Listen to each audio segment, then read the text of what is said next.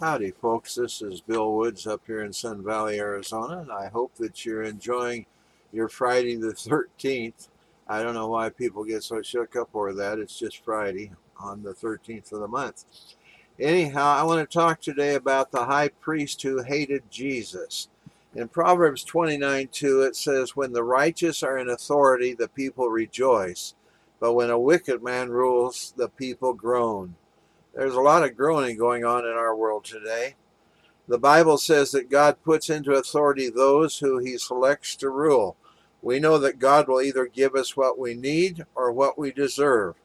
Throughout the Bible, God used government to reward or punish his people, depending on their obedience to him or rebellion against him, is how he reacted. It's time for our nation to repent and come back to God. Today, I want to consider a wicked ruler of the people and the consequences he reaped by his actions. For a while, he thought he was in control, enjoying such luscious power. But the day came when he realized there is a much higher power that he'd have to be accountable to. I'm referring to Annas, the high priest, the uh, religious and political superman in the time of Christ. Old Annas thought he had it all put together. He had everything his old heart desired power, wealth, fame, prestige. What he had in his day could be compared to a politi- politician in what's being called the deep swamp today, or can be compared to a mafia boss or a cartel drug lord today. Annas was everything Christ came to destroy. Annas was the power that ran Jerusalem. He held the high, highest position of his race. He was the political overlord of Jerusalem, and what he said went. Annas was the religious and political superman of the Jewish people. Annas was the power behind the politics. He was the power behind the economy. His home was in Jerusalem where the temple was, and he had been able to bribe and use his influence to become high priest. Now it's interesting to know that the Jews didn't want him there, but Rome appointed him because evidently he would uh, work with them like they wanted. He was appointed to the high priesthood about AD 6 by Quirinius, governor of Syria. He was deposed in AD 15. Annas was the man whose fingers were in all the social pies, whose hand grasped the most luscious political plums whose scheming mind carefully planned every evil course taken by the religious elite of Jesus' day. Annas was the man who inspired and ordered Jesus to be harassed and embarrassed in front of the multitudes, trying to make Jesus look foolish. The problem was his plans usually failed because Jesus would win the debates. The people loved to see these intellectual exchanges. Annas was dethroned as a religious leader because he had overstepped his bounds with Rome once too often. But actually, that didn't discourage Annas. He still ran his little empire. He was replaced by another man whom Rome appointed, but Annas would not be set aside that easily or quickly. There was money, power, and prestige in the office of high priest, and he wanted it all. The high priest was the most powerful Jew in the land, and Annas intended to keep that power and all the perks that came with it. While he was still high priest, Annas ensured his position of power. He set up his political fences with care and shrewdness. He put his henchmen in the key positions until he was able to control the Jewish religious life and gather the re- religious taxes. He knew that someday he'd probably overstep his authority and make somebody mad, but he also knew that he'd never lose his power if he would play his cards right. When the day came, he stepped down as high priest, but he never released the power that he had gained. The new high priest lasted less than a year. When he was ousted from his position, Annas maneuvered his oldest son into the position. Annas was still in full control. In fact, Annas was able to put five of his sons in this key position. They served their daddy like puppets on a string. When his fifth son was finally removed from office, he managed to open the position up for his son in law, Joseph Caiaphas. Yes, the same Caiaphas that you read about in the Bible. For 16 years after losing his office, Annas had control of the position of high priest. The people looked to him as the actual high priest. What power! What wonderful power he was enjoying. Probably the first time Annas heard of Jesus was when Jesus was 12 years old. Jesus, Jesus had gone to the temple and had amazed some of the temple priests with his wisdom and understanding of scriptures. Their question was, How could this little boy know so much as this little boy knows? In Luke chapter 2, verses 41 through 52, it says, Every year Jesus' parents went to Jerusalem for the Passover festival. When Jesus was 12 years old, they attended the festival as usual. After the celebration was over, they started home to Nazareth, but Jesus stayed behind in Jerusalem. His parents didn't miss him at first because they assumed he was among the other travelers. But when he didn't show up that evening, they started looking for him among their relatives and friends. When they couldn't find him, they went back to Jerusalem to search for him there. Three days later, they finally discovered him in the temple, sitting among the religious teachers, listening to them and asking questions. All who heard him were amazed at his understanding and his answers. His parents didn't know what to think. Son, his mother said to him, Why have you done this to us? Your father and I have been frantic, searching for you everywhere. But why did you need to search? he asked. Didn't you know that I must be in my father's house? but they didn't understand what he meant. Then he returned to Nazareth with them and was obedient to them, and his mother stored all these things up in her heart.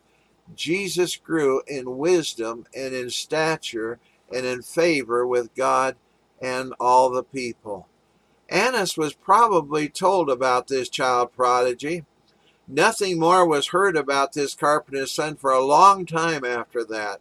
Then one day, a rugged, loud mouthed, uncivilized, uncouth fellow by the name of John, the people called him John the Baptist, began to preach in the wilderness and denounce the corruptness and unrighteousness of the Jewish people and their religious leaders.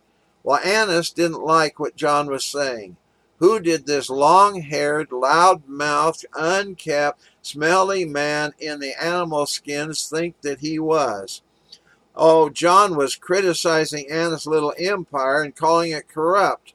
He was stirring the people against all that Annas and his crowd stood for. Annas uh, was the power behind the high priest's throne, and he'd do something about this. His word was law, his schemes were commands, his plan called for action, and Annas would settle things with this unkept fellow. John would know that he tangled with Annas. The ultimate insult came one day when Annas was listening to John rant and rave, trying to catch, and Annas was trying to catch him in some legal or religious mistake so he could have him arrested, when suddenly Jesus showed up. John immediately began proclaiming Jesus as the Messiah, the Son of God. Then John baptized Jesus. In Matthew chapter 3, 13 through 17, it says, And Jesus went from Galilee to the Jordan River to be baptized by John. But John tried to talk, talk him out of it. I am the one who needs to be baptized by you, he said, so why are you coming to me? But Jesus said, It should be done, for we must carry out all that God requires. So John agreed to baptize him. After his baptism, as Jesus came up out of the water, the heavens were opened, and he saw the Spirit of God descending like a dove and settling on him. And a voice from heaven said, This is my dearly beloved Son who, who brings me great joy. Well, after having heard John's challenging message calling men to repentance, the people were ready to accept this Jesus for whom he said he was, the very Son of God. Annas didn't know how John and Jesus pulled that dove and voice thing off, but he did know that his authority as head of the religious world was under attack. He'd have to put a stop to this right now. The day Annas actually masterminded Jesus' death was when Christ tore into his plans for turning the temple into a private money mart. John chapter 2, 13 through 16. It was nearly time for the Jewish Passover celebration, so Jesus went to Jerusalem. In the temple area, he saw merchants selling cattle, sheep, and doves for sacrifices. He also saw dealers at tables exchanging foreign money. Jesus made a whip from some ropes and chased them all out of the temple. He drove all the sheep and cattle and scattered the money changers' coins over the, the floor and turned over their tables. Then, going over to the people who sold doves, he told them, Get these things out of here. Stop turning my father's house into the marketplace. When Jesus drove the money changers, the sellers, the buyers, and all the animals from the temple, he'd gone too far as far as Annas was concerned. Annas' greedy heart just couldn't take that anymore. He made up his mind Jesus was going to die for that. Annas was like most of our society. If you really want to hurt them, hit them in their pocketbook. Annas heard the many things and sermons that Jesus was preaching, he saw his miracles. Annas might have wondered secretly if Christ might really be the Son of God, just like he claimed. But wealth and power had gotten such a grip on him that even God would have to step down for Annas.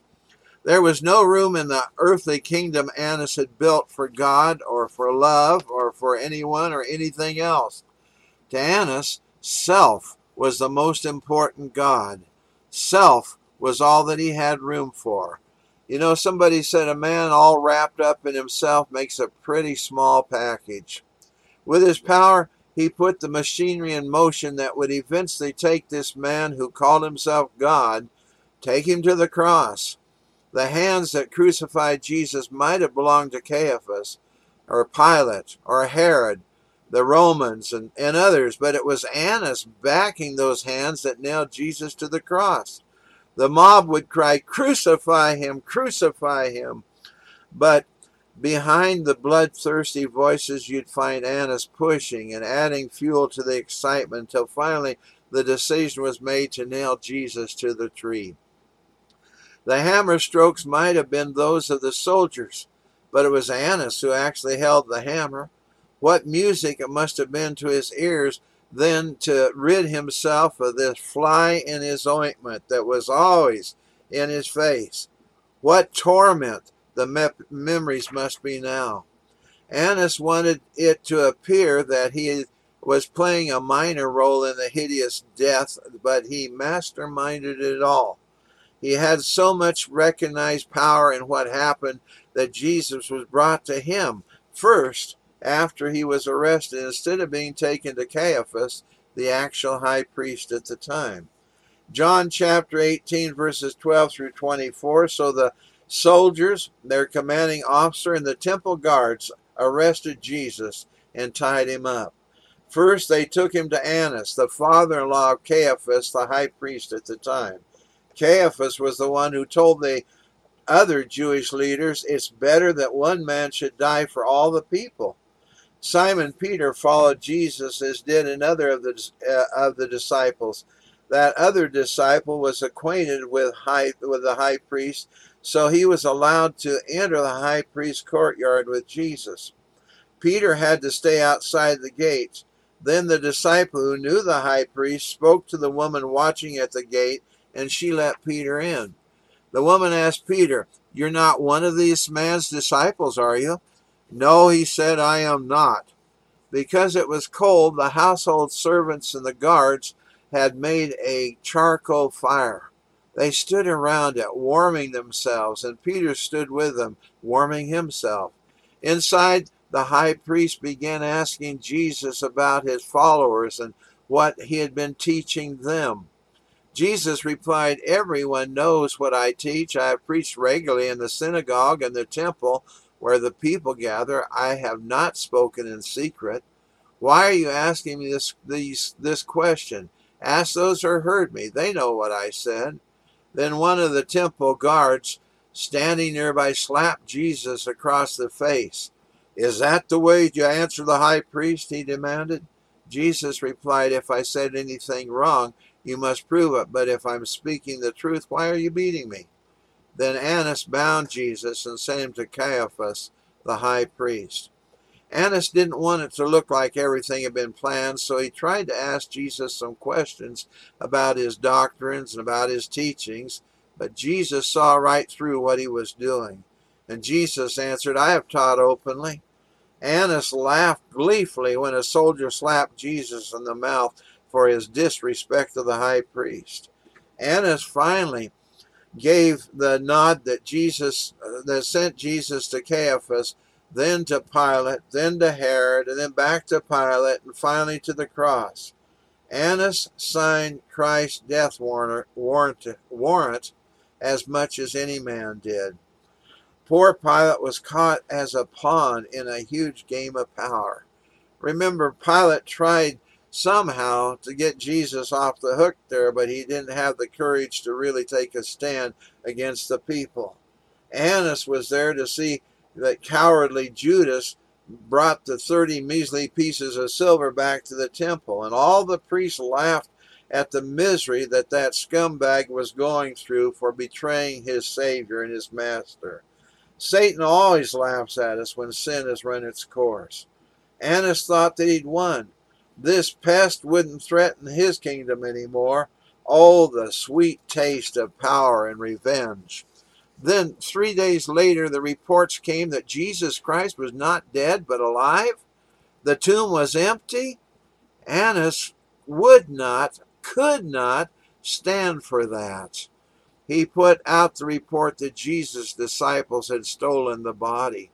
He bribed the soldiers to lie. He must have paid them pretty good because they otherwise they, they were taking a chance that they would have to fulfill the death sentence that Jesus had to go through if they were caught in a lie. That was over 2,000 years ago. The pride and godless ambition of Annas took him to hell. For 2,000 years, he has been tormented with what he did to Jesus Christ. You might think, well, what a wicked man. It serves him right to be in hell. But wait. Before you pass judgment on Annas for being so wicked, you better look inside yourself. How can you blame him if you're putting yourself and your plans ahead of God? Aren't you as guilty as he was when you crowd Jesus out of your life? If Annas could do it over again, I imagine he he would actually act differently. He'd probably be more open to God. He'd probably pray more and, and search the scriptures more. I imagine he'd think less of himself and more of God. Put down your foolish pride and egotism, which won't mean a thing in hell. Humble yourselves before Christ and accept him as your personal Savior. Annas would want to serve God in any way he could if he could get out of hell right now. He'd be more loving and kind to others and never stir up trouble with his tongue. If he had it to do over again, he'd not end up in hell. He would not. I believe the current politicians that are running roughshod over America today will someday have the same regrets. We need to pray for them. My thought is that I can't teach them or reach them, but I can warn you learn a lesson. At any cost, don't you go to hell. God has provided a way for you to escape that Annas is uh, what he is hopelessly facing forever. Listen, the most important decision that you can make today, Friday the 13th, 2021, is if you don't know Jesus Christ as your personal Savior, confess your sins to Him, invite Him into your life, ask Him to forgive you of your sins and to make you part of His kingdom. And then after you've repented and told him how sorry you are for your sins and you want to change your life, then go out and begin to live for Jesus Christ as you should as part of the kingdom of God. I want to pray for you. Dear Jesus, I pray that you help those that are listening today that don't know you as their personal Savior, that they will realize that this is the time where they ought to accept you because you said now is the day of salvation, now is the accepted time. And God, I pray that you'll help them to realize They don't want a chance going to hell because hell is forever with torment that we can't even imagine and no hope of ever getting out. But Lord, thank you that you made a way for us to accept you as our Savior, to be forgiven of our sins, to be cleansed of all unrighteousness, and to be part of your family that will be with you for all eternity. Lord, I pray that you'll bless those who know you as their personal Savior, that today you'll help them to realize the responsibility of praying for others and telling others about Jesus Christ. Draw us all closer to you, I pray. And as we face un- uncertain days ahead, and as we see the, the stuff going on in our world now, the corruption in our politics and the threats that are going on about COVID and masks and vaccinations and all these things. Help us, Lord, to get our eyes fixed on Jesus Christ and allow you to make us victorious in our Christian walk. We give you the praise in Jesus' name. Amen. Well, once again, I, I hope that uh, you're living for Jesus Christ. I hope that you have the peace of God in your life. And I hope that uh, you're growing in your Christian walk every day. This is Bill Woods up here in Sun Valley, Arizona. If you want to contact me, you know the lower, my email address is lowercase r e v w m w w o o d s at gmail.com. My mailing address is William Woods, Box 4031, Sun Valley, Arizona 86029. God bless you. Talk to you later.